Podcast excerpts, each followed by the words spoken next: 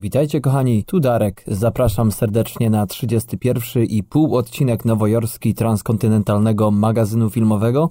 Dziś wracamy z premierami i tym razem mam dla Was trzy filmy, które wchodzą do polskich kin w nadchodzący piątek 16 listopada. Ogólnie tych filmów jest 9 czy 10 nawet, natomiast dziś usłyszycie o najbardziej popularnych i będzie dość oscarowo. Przede wszystkim za sprawą aktorów, którzy mają te nagrody na swoim koncie. Wśród dzisiejszych premier prym wiodą przede wszystkim pożegnanie legendarnego Roberta Redforda z aktorstwem w filmie Gentleman z rewolwerem, a także najnowsza kreacja genialnej Violi Davis w filmie Wdowy Steve'a McQueena, ale oprócz tego znajdzie się też coś dla fanów Harry'ego Pottera i fantastycznych zwierzaków. Daniem głównym natomiast będzie dziś najnowszy obraz Luki Guadagnino, czyli horror Suspiria z Dakotą Johnson i Tildą Swinton w rolach głównych. To tyle tytułem wstępu. Zapraszam na odcinek.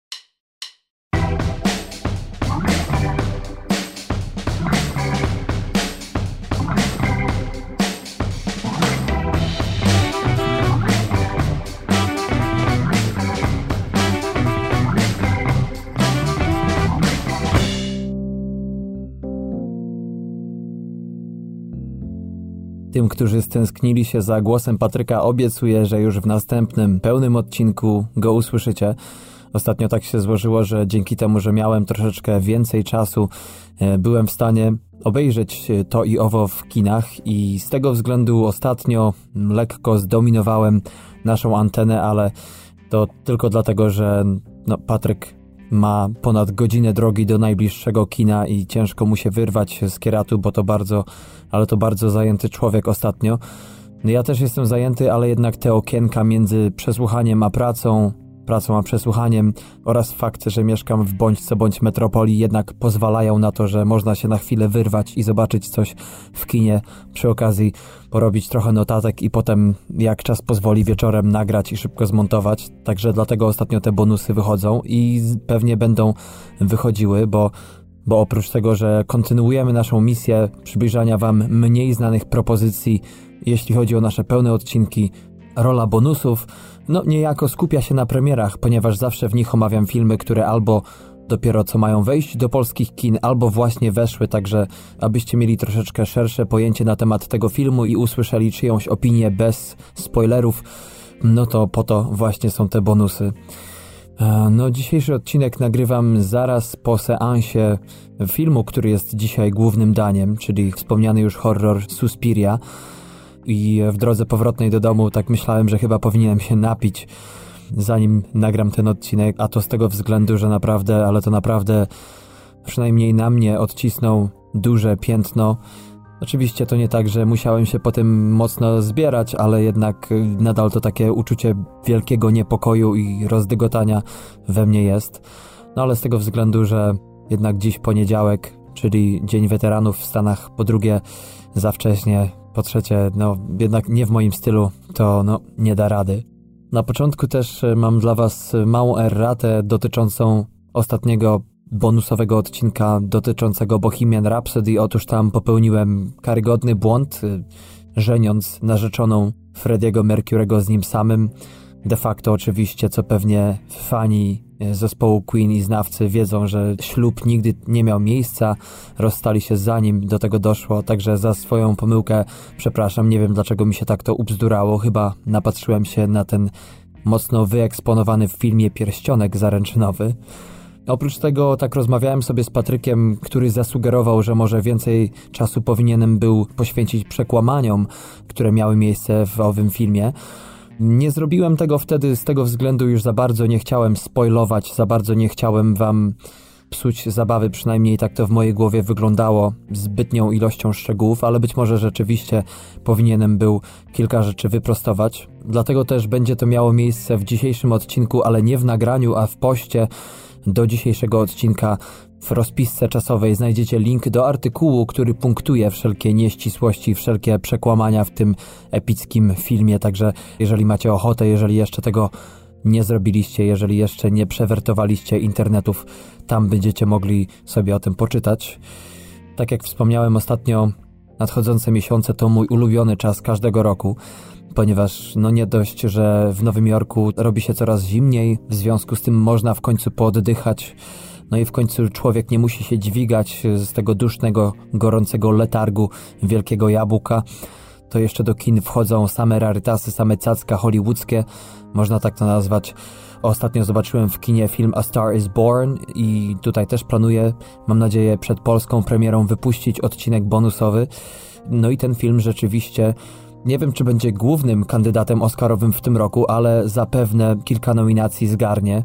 E, więcej o tym posłuchacie, mam nadzieję, być może w przyszłym tygodniu. Oprócz tego, po obejrzeniu kilku trailerów, nie mogę doczekać się już filmu Wice z Christianem Bale'em i samym Rockwellem dotyczącego objęcia prezydentury przez George'a Busha juniora a także Dicka Cheneya, o którym mówiono w tamtych latach, iż to on de facto z tylnego siedzenia, z tylnego fotela steruje polityką zagraniczną przede wszystkim Stanów Zjednoczonych. Film ten reżyserowany jest przez Adama McKeya, który jest autorem m.in. The Big Short, który ostatnio dwa lata temu był nominowany do Oscarów. Oprócz tego wyjdzie Green Book z Viggo Mortensenem i zdobywcą Oscara za rolę w filmie Moonlight Mahershalą Ali. Także fani Jorgosa Lantimosa, czyli reżysera takich filmów jak Lobster czy Zabicie Świętego Jelenia z zeszłego roku także będą mieli powody do zadowolenia. Prawdopodobnie film nie najgorzej wygląda dramat historyczny z Olivią Colman, znaną nie tylko z Lobstera, ale i z serialu Broadchurch. Oprócz tego Rachel Weisz, Emma Stone, obie oscarowe aktorki występują w tym filmie. Robin Hood z Taronem Egertonem wygląda mocno rozrywkowo. Fajnie jest mieć od czasu do czasu coś innego niż tylko filmy Marvela czy uniwersum DC móc poglądać coś efektownego, ale mniej nowoczesnego. E, no i The Frontrunner Jasona Reitmana z Hugh Jackmanem, który także, tak jak Christian Bale do filmu Wice, tak Hugh Jackman do tego filmu przeszedł całkiem sporą transformację mm, fizyczną. Może nie aż tak mocną jak Christian Bale, ale jednak e, nie mogłem na początku poznać, że to Hugh Jackman. Także będzie się działo. Jest kilka filmów, które rzeczywiście nie pozwalają mi spać. Mam nadzieję, że jeszcze przed końcem roku kilka z nich uda nam się e, dla Was zrecenzować na falach naszego eteru. Oprócz tego warto tylko wspomnieć, że dziś zmarł w wieku 95 lat Stan Lee, czyli twórca Marvela, facet, który praktycznie stworzył czy współtworzył wszystkie postaci, e, które kojarzycie, czyli Antmana, Ironmana, X-Menów, Spidermana, także Czarną Panterę i wiele, wiele innych. Cały świat dzisiaj oddaje mu hołd. No rzeczywiście człowiek zmienił erę nie tylko komiksu, ale i erę filmu nie do poznania i rzeczywiście filmy akcji na pewno dominują rynek, jeśli chodzi o wielkości budżetów i pewnie nic nie będzie w stanie tego zmienić przez najbliższe lata.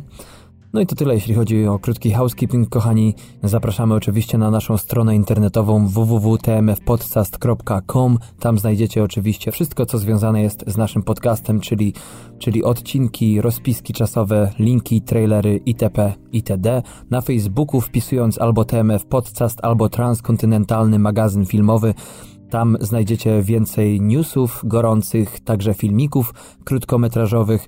Tym się różni Facebook od naszej strony domowej. No i na Instagramie tak samo TMF Podcast, tam zdjęcia z Islandii, Nowego Jorku, a także informacja a propos odcinków. Na Twitterze jesteśmy pod aliasem TMF dolny podkreślnik podcast. Tam to jeszcze bardzo powoli się mm, rusza do przodu, ale tam Jesteśmy w stanie Was najszybciej poinformować o tym, kiedy ma wyjść odcinek, czy jest jakaś lekka obsuwa, bo to różnie bywa z naszymi napiętymi grafikami. Tak czy siak staramy się z Patrykiem jak tylko możemy.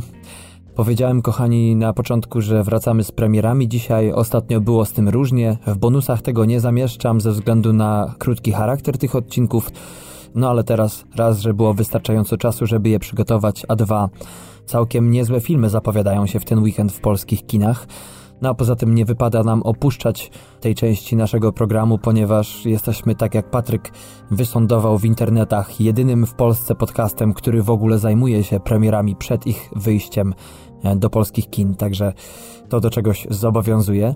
I tak jak wspomniałem, w tym tygodniu do polskich kin wchodzi naprawdę cała masa filmów. My wybraliśmy trzy, idąc za głosem Filmwebu, na którym to jego użytkownicy głosują na filmy, które chcieliby obejrzeć. No i tak mamy dzisiaj dla Was trzy i każdy z nich jest na swój sposób wyjątkowy.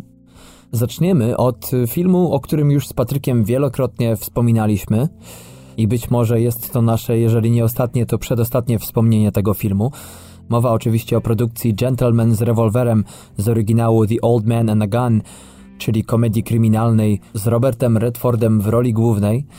Film jest oparty na podstawie artykułu Davida Grana, który ukazał się w magazynie The New Yorker w styczniu 2003 roku i artykuł ten opisał historię najbardziej czarującego złodzieja w historii, niejakiego Foresta Takera, który no, przez całe swoje życie nie miał w ogóle ochoty na to, żeby przejść na emeryturę, żeby dać sobie spokój z rabunkami. Z więzienia uciekał 30 razy, ale rabując banki nigdy nie zapominał o tym, by być gentlemanem.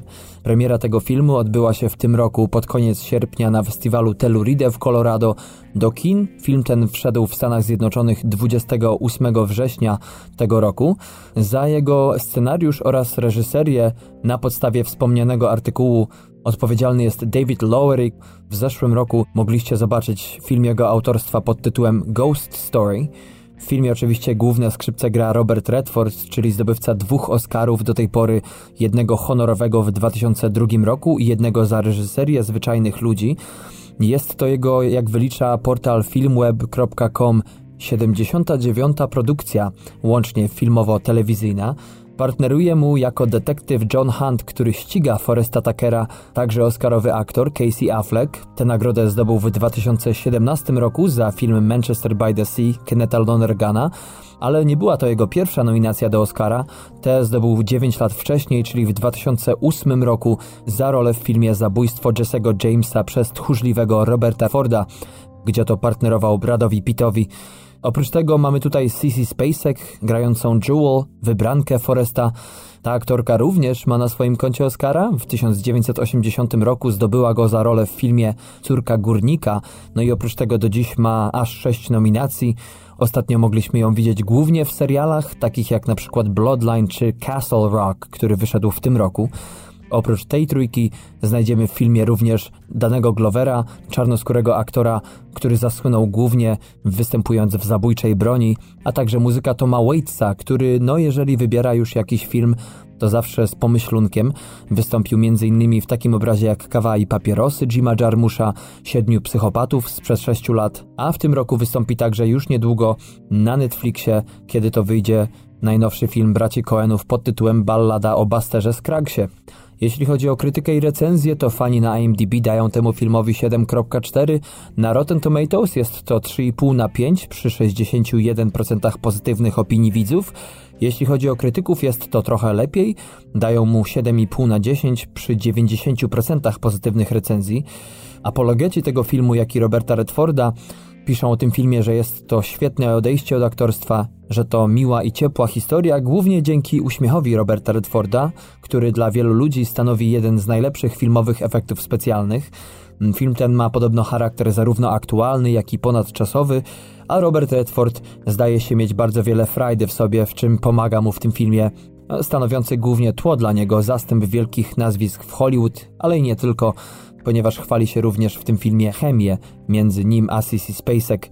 Ci natomiast, którzy już nie mają takiej dobrej opinii o tym filmie, krytykują go za to, iż gdyby to nie było pożegnanie jednej z największych gwiazd wszechczasów, największych legend światowego kina, to nikt by się tą historią kompletnie nie przejął, ponieważ mało jest w niej konfliktu, napięcia, a całość wygląda bardziej jako taki no, cukierkowy obraz.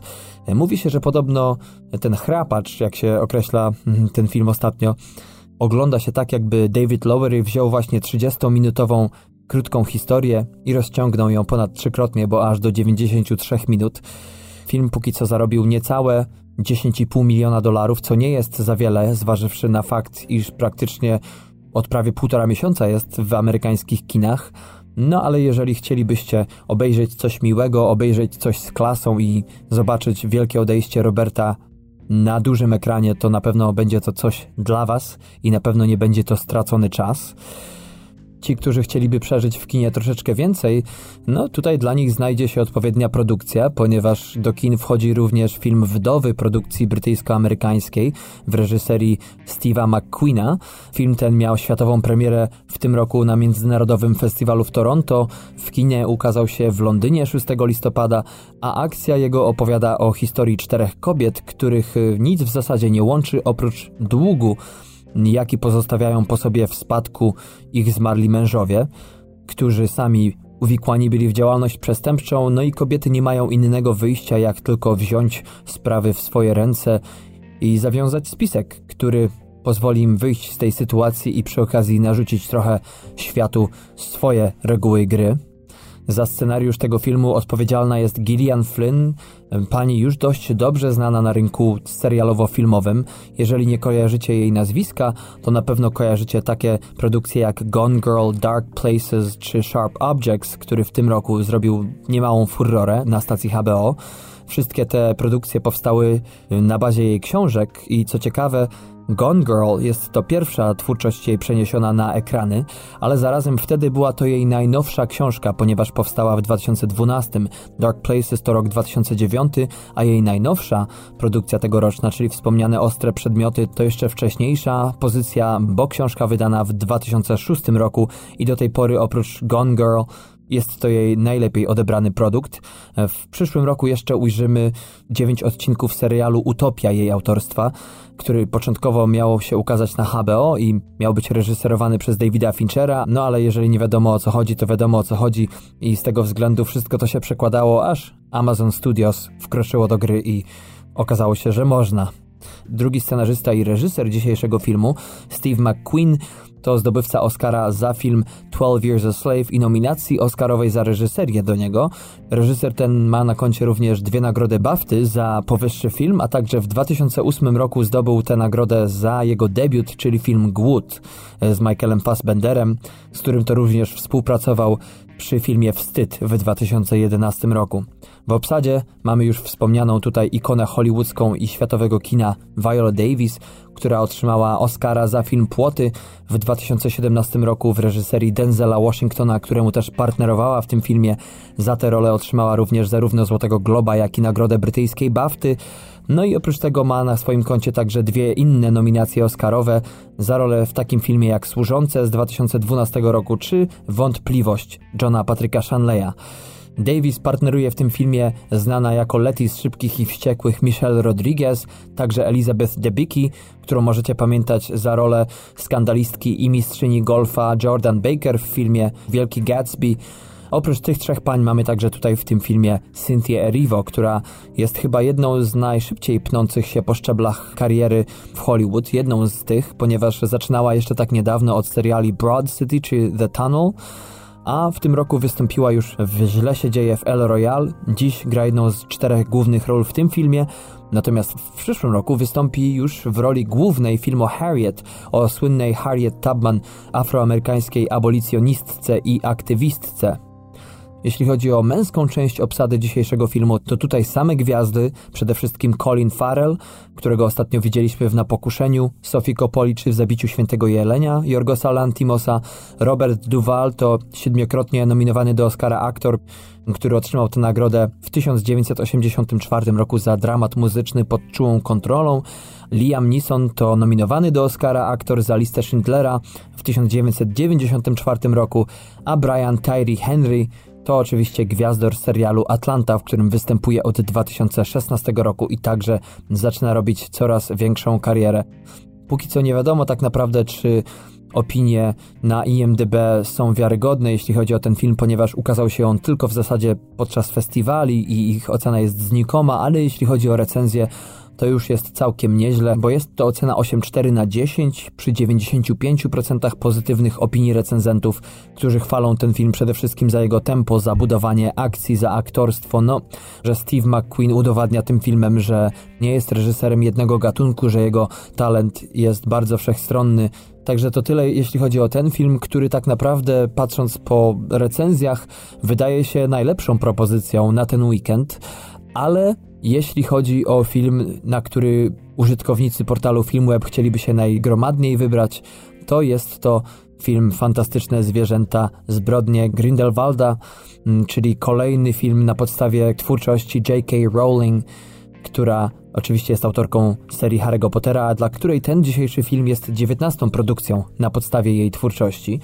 Akcja filmu rozpoczyna się w 1927 roku, e, kilka miesięcy po tym jak Newt, czyli główny bohater tej serii, pomógł zdemaskować i schwytać niesławnego czarnoksiężnika Galerta Grindelwalda. Otóż okazuje się, że ten czarnoksiężnik cały czas gromadzi nowych zwolenników swojej sprawy, czyli wyniesienia czarodziejów ponad wszystkie niemagiczne istoty. No i jedyną osobą, będącą w stanie go powstrzymać, jest czarodziej, który kiedyś był jego najlepszym przyjacielem, czyli Albus Dumbledore. Jednak e, ten czarnoksiężnik nie obejdzie się bez pomocy swojego byłego ucznia, wspomnianego Newta Scamandera, któremu już raz udało się pokrzyżować plany Grindelwaldowi. Przygoda ponownie splata losy Newta, jak i Tini, Jacoba i innych bohaterów, jednak misja ta będzie przede wszystkim sprawdzianem ich lojalności, kiedy będą stawiali czoła nowym zagrożeniom no w coraz bardziej niebezpiecznym i podzielonym świecie czarodziejów. Zdaje się po opisie, że jest to dość aktualny temat, dość aktualna według niektórych metafora tego, co się dzieje obecnie na świecie, choć w mocno baśniowej odsłonie.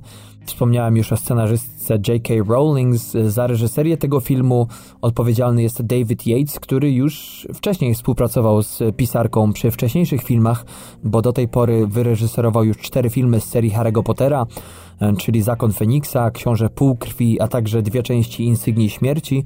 Na swoim koncie ma także reżyserię pierwszej części Fantastycznych Zwierząt, a na 2020 rok zapowiedziana jest trzecia część e, filmu z tej serii. W obsadzie po raz kolejny jako Newta Scamandera ujrzymy oscarowego aktora brytyjskiego Ediego Redmayna, który zdobył tę statuetkę za rolę w filmie Teoria Wszystkiego Jamesa Marsha w 2015 roku. Rok później był także nominowany za film Dziewczyna z portretu Toma Hoopera, z którym wcześniej już współpracował 6 lat temu podczas kręcenia Nędzników.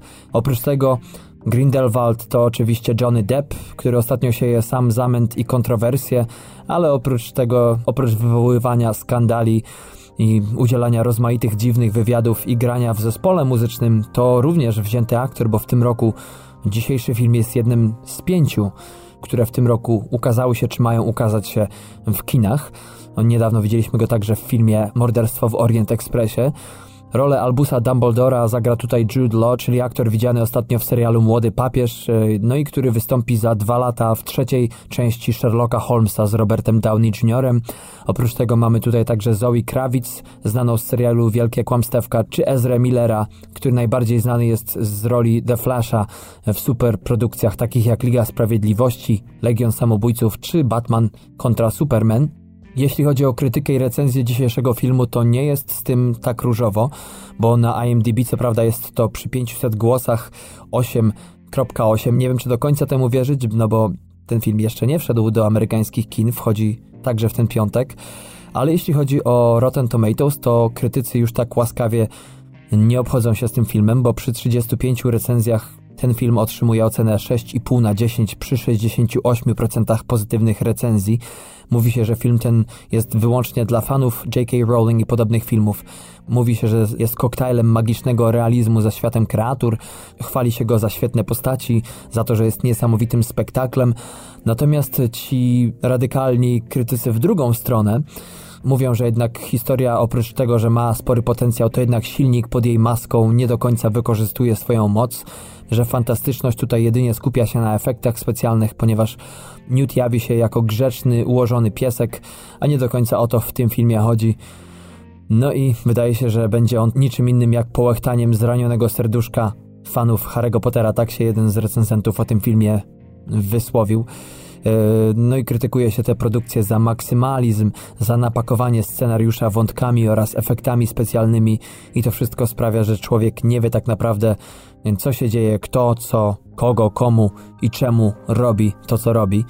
By powstał ten film, potrzeba było raptem 200 milionów dolarów, natomiast czas jego trwania to 2 godziny i 14 minut.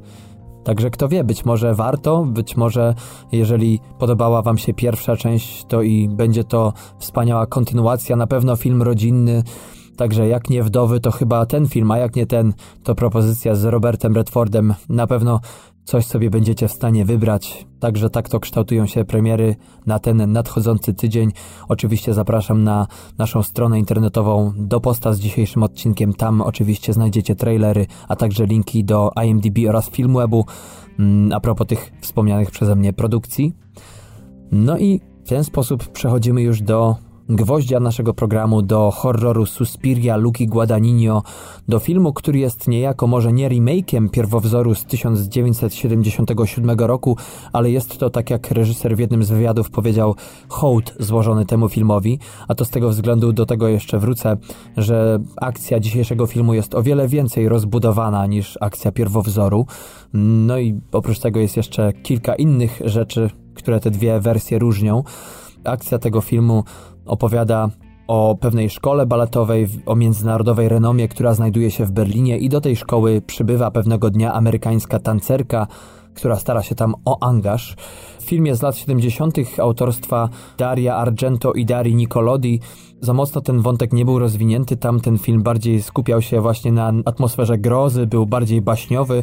Tutaj w tym filmie nie dość, że mamy o wiele więcej informacji na temat pochodzenia samej głównej bohaterki, amerykańskiej tancerki, to jeszcze mamy tutaj drugi wątek w tym filmie, Józefa Klemperera, który jest psychoterapeutą i który także związany jest w pewien sposób, co jeszcze wyjdzie ze szkołą tańca. Premiera tego filmu odbyła się w tym roku w Wenecji podczas 75. odsłony tego festiwalu 1 września. Film został nakręcony w formacie 3 do 2, czyli 35 mm. Zdjęcia powstały w 2016 roku, głównie na północ od Milanu, a także w Berlinie. No i rzeczywiście film ten przeszedł bardzo, bardzo długą drogę, aby trafić do kin, ponieważ jeszcze na początku roku 2000 bodajże Luca Guadagnino nabył prawa od wspomnianych Argento i Nicolodi, by stać się producentem tej produkcji. Miał być, tak jak wspomniałem już, reinterpretacją kultowego horroru, no i początkowo miał być reżyserowany przez Davida Gordona Greena, producenta takich filmów jak Halloween czy Droga przez Teksas. Halloween oczywiście ten, który jeszcze macie okazję oglądać w kinie, a główna rola miała przypaść zamiast Dakocie Johnson Natalie Portman, e, która mm, jednak zrezygnowała z tego filmu, no i zagrała potem w Czarnym Łabędziu, za którego otrzymała w 2010 roku Oscara. Oprócz tego mieliśmy zobaczyć także w tym filmie Judy Dench, Isabelle Huppert czy Michaela Nyquista. Ale wszystko to się jakoś rozeszło.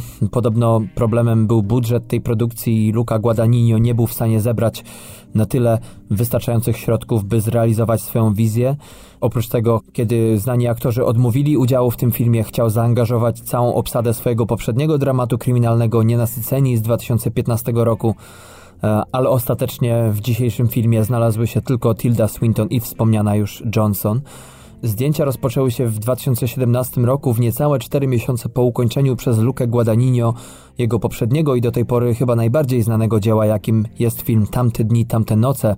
Film nominowany do Oscara, który również przyniósł nominację aktorską od twórcy jednej z głównych ról Timothy Chalametowi. Ten dzisiejszy film oprócz roli psychoterapeuty i kilku pomniejszych jest całkowicie zdominowany przez żeńską obsadę, choć e, no, sytuacja z Józefem Klempererem jest e, nieco, może nie będę za bardzo zdradzał, ale ten, kto będzie chciał się dokopać mm, do informacji, to może, a jak nie, to bezspoilerowo po prostu pójść na film i zobaczyć. Być może odkryjecie o co chodzi, jeśli chodzi o tę postać. Na początku wspomniałem, że no ciężko było mi się otrząsnąć po seansie tego filmu. No i moja reakcja nie jest odosobniona, chociaż może nie aż tak gwałtowna jak pewnej grupy widowni, która podczas pierwszego pokazu filmu w połowie już opuściła jego seans ze względu na jego intensywność. Nie wiem, czy akurat z tym bym się zgodził, bo no, na pewno nie jest to ten moment filmu, w którym on jest bardzo intensywny. Jednym z atutów dzisiejszej produkcji, a także tym, co wyróżnia ten film i różni od poprzedniej wersji, to to, że jednak twórca rozwija akcję dość równomiernie, dość spokojnie, o wiele więcej bardziej horrorowych rzeczy dzieje się w zasadzie w jego drugiej połowie, im bliżej końca, ale no być może, być może ja mam grubszą skórę. Za scenariusz dzisiejszego filmu, a także za produkcję odpowiedzialny jest David Kajganicz, który zasłynął już takimi filmami jak Nienasyceni. Tam współpracował ze wspomnianym Guadagnino. Oprócz tego napisał scenariusz do filmu True Story w 2015 roku. Wcześniej do filmu Nienasycony Joela Schumachera z Henry Cavillem i Michaelem Fassbenderem. a w przyszłym roku ukaże się jego autorstwa film Cmentarz dla zwierzaków. Grająca główną postać Dakota Johnson to bardzo, bardzo utalentowana aktorka, która poświęciła aż dwa lata na trening taneczny, by się przygotować do tego filmu. Podobno film zniszczył jej tak psychikę, już musiała udać się na terapię, czego nie robi się dla roli i filmu. Dla partnerującej jej Tildy Swinton jest to już piąta współpraca z reżyserem. Wcześniej zagrała m.in. w filmach The Protagonists. E, był to kryminał dokumentalny. W 2002 roku wszedł do kin bardzo osobisty dokument Tilda Swinton The Love Factory. No a poza tym Guadagnino i Swinton współpracowali przy takich jego filmach jak Jestem miłością, a także wspomniani już Nienasyceni. Tu w tym filmie Tilda Swinton gra trzy role, Przede wszystkim Madame Blanc, która jest dyrektorką artystyczną tej szkoły, a reszty pozwolę sobie nie zdradzić. Oprócz tego mamy Chloe Grace Moretz, która w tym filmie gra dziewczynę, która tak jak w poprzedniej, a bo tu jeszcze o tym nie wspomniałem, w pierwszej części filmu, tak jak i w dzisiejszej, kiedy nasza główna bohaterka, amerykańska tancerka, przybywa do szkoły, w tym samym czasie szkołę w tajemniczych okolicznościach opuszcza inna tancerka, no i w dzisiejszym filmie tę rolę właśnie gra Moretz, e, która znana jest m.in. z takich filmów jak 500 Days of Summer, w którym to zrobiła furorę. Miała tylko 11 lat, kiedy ten film e, został nakręcony. Widzieliśmy ją również także w filmie Kick-Ass, a także w Bezlitości Antoana Fuqua z Denzelem Washingtonem, za który też otrzymała nagrodę Saturna 4 lata temu. Oprócz tych pań ujrzymy w tym filmie także aktorkę, która zagrała główną rolę w pierwowzorze, a tu pomniejszą, ale także ważną, czyli Jessica Harper, którą oprócz tego mogliście jeszcze widzieć w filmie Raport Mniejszości sprzed 16 lat. Film ten ma również polski akcent. Małgorzata Bela gra matkę głównej bohaterki, a prywatnie jest żoną Pawła Pawlikowskiego. Jest to jej bardzo mała rola w tym filmie, ale bardzo, bardzo pamiętna. Film dzisiejszy jest podzielony na akty, jest w nim więcej wątku historycznego. Bohaterka nasza jest z Ohio, a nie z Nowego Jorku, jak w pierwszej wersji. No i wspomniałem już o Józefie Klempererze, o psychoanalityku, którego związek ze szkołą tańca jest taki, iż jego żona, była żona, kiedyś należała do słynnej szkoły, a po sobie pozostawiła notatki, których to opisała szczegółowo tajemnicze i mocno zaszyfrowane rytuały i zajścia, jakie miały miejsce w tej szkole. Główna bohaterka w ogóle tak naprawdę nie powinna tam być w tej szkole, ponieważ oprócz braku formalnego wykształcenia nie ma także żadnych referencji, tylko tyle, że od małego chciała być w Berlinie. W filmie nie jest dokładnie powiedziane, kiedy zrodziła się w niej pasja do tańca, jedynie to, że w pewnym momencie wymknęła się kilka razy z domu rodzinnego w spowitym rolnictwem Ohio do Nowego Jorku, by podziwiać uznane na całym świecie grupy taneczne, właśnie mające bazę w mieście Wielkiego Jabłka. Sporo mamy właśnie tutaj, jak wspomniałem, retrospekcji, gdzie widzimy więcej kontekstu rodzinnego naszej bohaterki. Także u Klemperera jest to co prawda inaczej zrealizowane, bardziej rozłożone przez cały film, ale wszystkie te elementy retrospektywne układają nam postać profesora, jak i to, o co w tym filmie chodzi, w całość. E, zarówno scenografia, jak i plener i zdjęcia w tym filmie świetnie wprowadzają nas w tamtejszą epokę. Akcja dzieje się około roku 77. Jako kontekst historyczny mamy tutaj Bader Meinhof, czyli sytuację z RAF-em Red Army Faction, czyli z paramilitarną organizacją bojową utworzoną przez skrajną lewicę w tamtym czasie w Niemczech, która wtedy była traktowana przez rządy innych krajów jako organizacja terrorystyczna.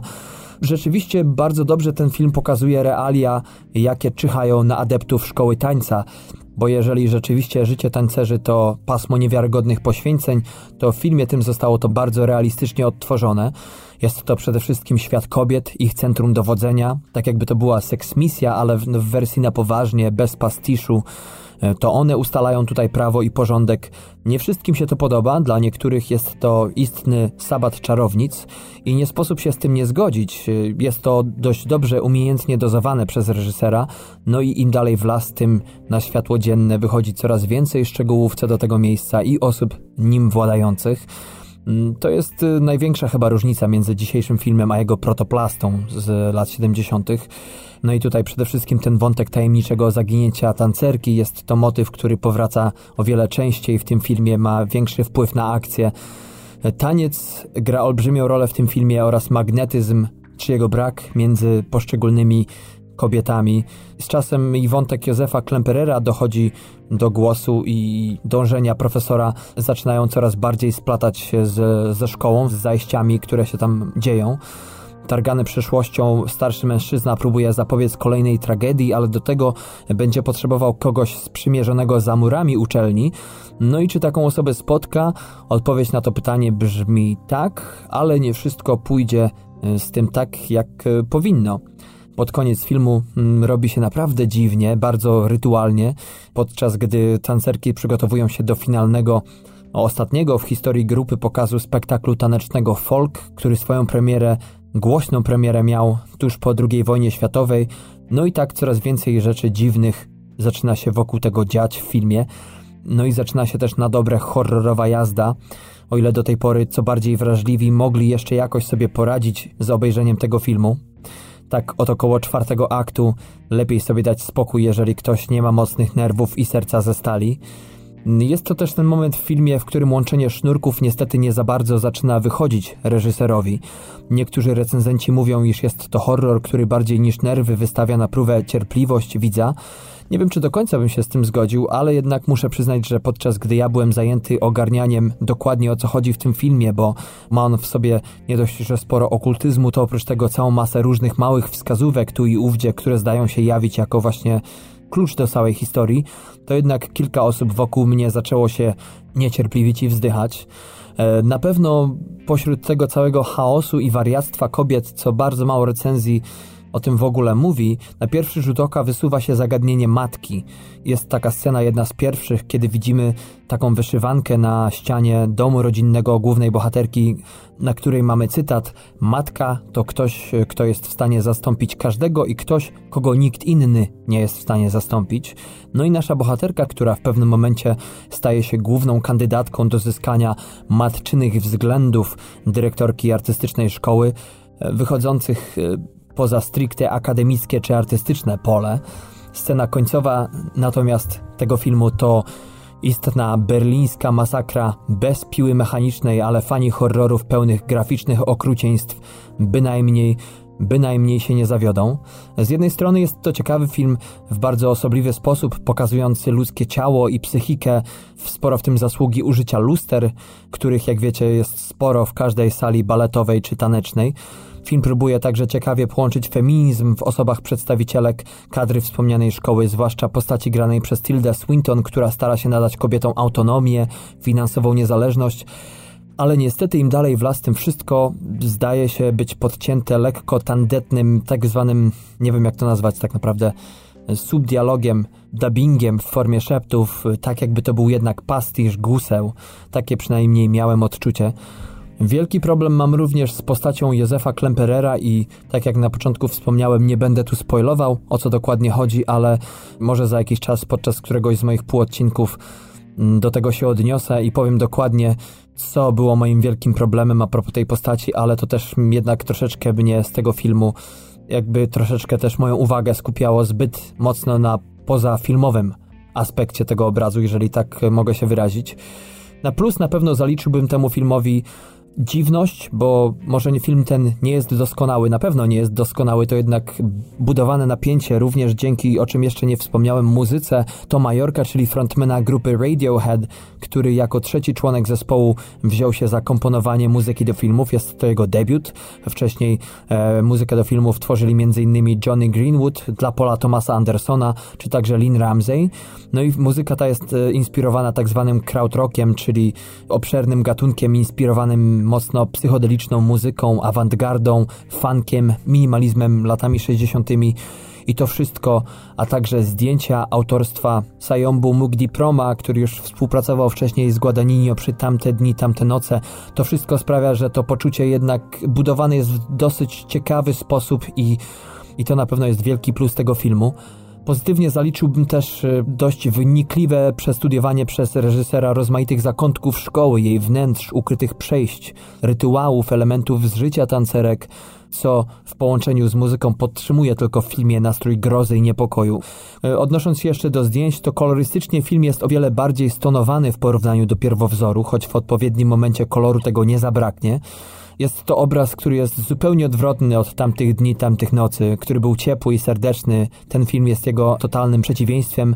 Choć jak wspomniałem, reżyser nie zarzuca nas grozą od razu, raczej sprawia, że wszystko nabudowuje się podskórnie, w pewnym momencie atakując nas sadyzmem, kiedy my jako widz, niczym sparaliżowana przyszła ofiara swojego oprawcy, no nie jesteśmy w stanie niczemu się przeciwstawić. Jeśli chodzi o oceny i recenzję tego filmu, to nie jest z tym rewelacyjnie. Co prawda widzowie na IMDb dają mu całkiem wysoką ocenę, bo 7,3 na 10. Tak samo jest z Rotten Tomatoes, tam jest 3,9 na 5 przy 72% pozytywnych opinii widzów, ale krytyka nie jest już taka łaskawa. Co prawda oceny na Rotten Tomatoes nie wyglądają aż tak źle, bo jest to 6,7 na 10, ale przy tylko 61% pozytywnych recenzji krytyków.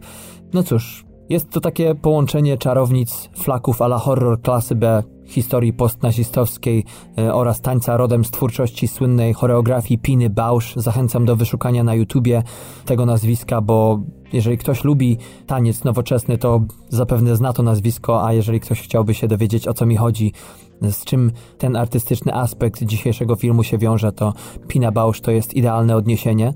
No i oprócz tego co? Kreacja Tildy Swinton. Rewelacyjna po raz kolejny e, role grane w tym filmie podkreślają kunszt aktorki.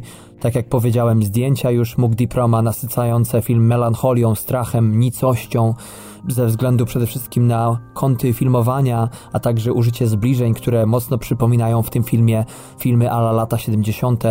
Moja ulubiona scena w tym filmie to scena z choreografią ala voodoo. Tyle tylko powiem. A największym minusem dzisiejszego filmu jest przede wszystkim to, że reżyser w pewnym momencie razem ze scenarzystą po prostu za dużo wszystkiego napakowali naraz i widz się gubi, a potem to już tak naprawdę nie wiadomo co oglądamy. No fakt, że jest to skuteczne, bo dwie godziny 30 minut jakoś przesiedziałem w kinie, nie chciałem wyjść wcześniej, więc to pewnie też zaleta tego filmu, ale nie wiem, czy jest to najlepszy sposób na to, by widza w tym kinie przytrzymać. Zaraz po seansie wysłałem SMS-a Patrykowi, w którym napisałem mu, że no, typowy film jak na Jorgosa Lantimosa, po czym ten mi przypomniał, że przecież to nie jest film Lantimosa, tylko Guadagnino, no i wtedy się dopiero puknąłem w czoło, ale no, musi być jakiś powód, dla którego skojarzyłem sobie twórczość jednego reżysera z drugim, no i chyba to to, to ta dziwność, ta pod pewnymi względami eksperymentalność dzisiejszego obrazu kazała mi tak, a nie inaczej pomyśleć. No ale cóż, ocena końcowa moja to 10, może 11 na zachętę na 15. Film dziwny, w pewnym momencie film nawet no, zbyt mocny, ale warty obejrzenia moim zdaniem. Pozycja, którą najlepiej obejrzeć w kinie, bo z ekranu komputera czy telewizora nie będzie miała kompletnie tego samego efektu. Czasami warto jest zobaczyć coś, co będzie poza tak zwanym z angielskiego comfort zone. I to tyle, kochani, jeśli chodzi o dzisiejszy odcinek. Mam nadzieję, że wybierzecie się na dzisiejszy film, bo ten jeszcze jest dostępny w polskich kinach. O ile dobrze orientuję się, to wszedł on do polskich kin 2 listopada. E, podzielcie się z nami waszymi odczuciami, być może widzicie rzecz podobnie, być może niektórzy z was zakochają się w tym filmie a być może niektórzy z Was mocno, mocno zawiodą. Jesteśmy ciekawi Waszej opinii. I to by było na tyle, kochani. W przyszłym tygodniu, najprawdopodobniej pod koniec tygodnia, wyjdzie pełny odcinek, który nagramy już razem z Patrykiem. Mamy już wybrany film dla Was, e, film rosyjski, film dość mocny swego czasu, który naszym zdaniem jest mało, mało znany, bardzo mało przynajmniej osób z mojego otoczenia ten film kojarzy, a zrobiłem mały wywiad środowiskowy, także Mam nadzieję, że będzie to ważna pozycja i ciekawa dla Was do eksploracji. No i oprócz tego, cóż, jeszcze raz przypominam, nasza strona internetowa to www.tmfpodcast.com. Na Facebooku jesteśmy jako transkontynentalny magazyn filmowy. Na Instagramie TMF Podcast, na Twitterze TMF dolny podkreślnik podcast. Jeżeli podoba Wam się to, co robimy, jeżeli lubicie spędzać z nami czas, jeżeli jakąś tam cegiełkę do Waszego czasu wolnego dokładamy, to zachęcamy, byście podzielili się nami z Waszymi znajomymi, czy to przeklejając jakiś post z Facebooka, czy śledząc nas na Facebooku. Zapraszamy, jest Was tam już ponad tysiąc i czekamy na więcej oczywiście.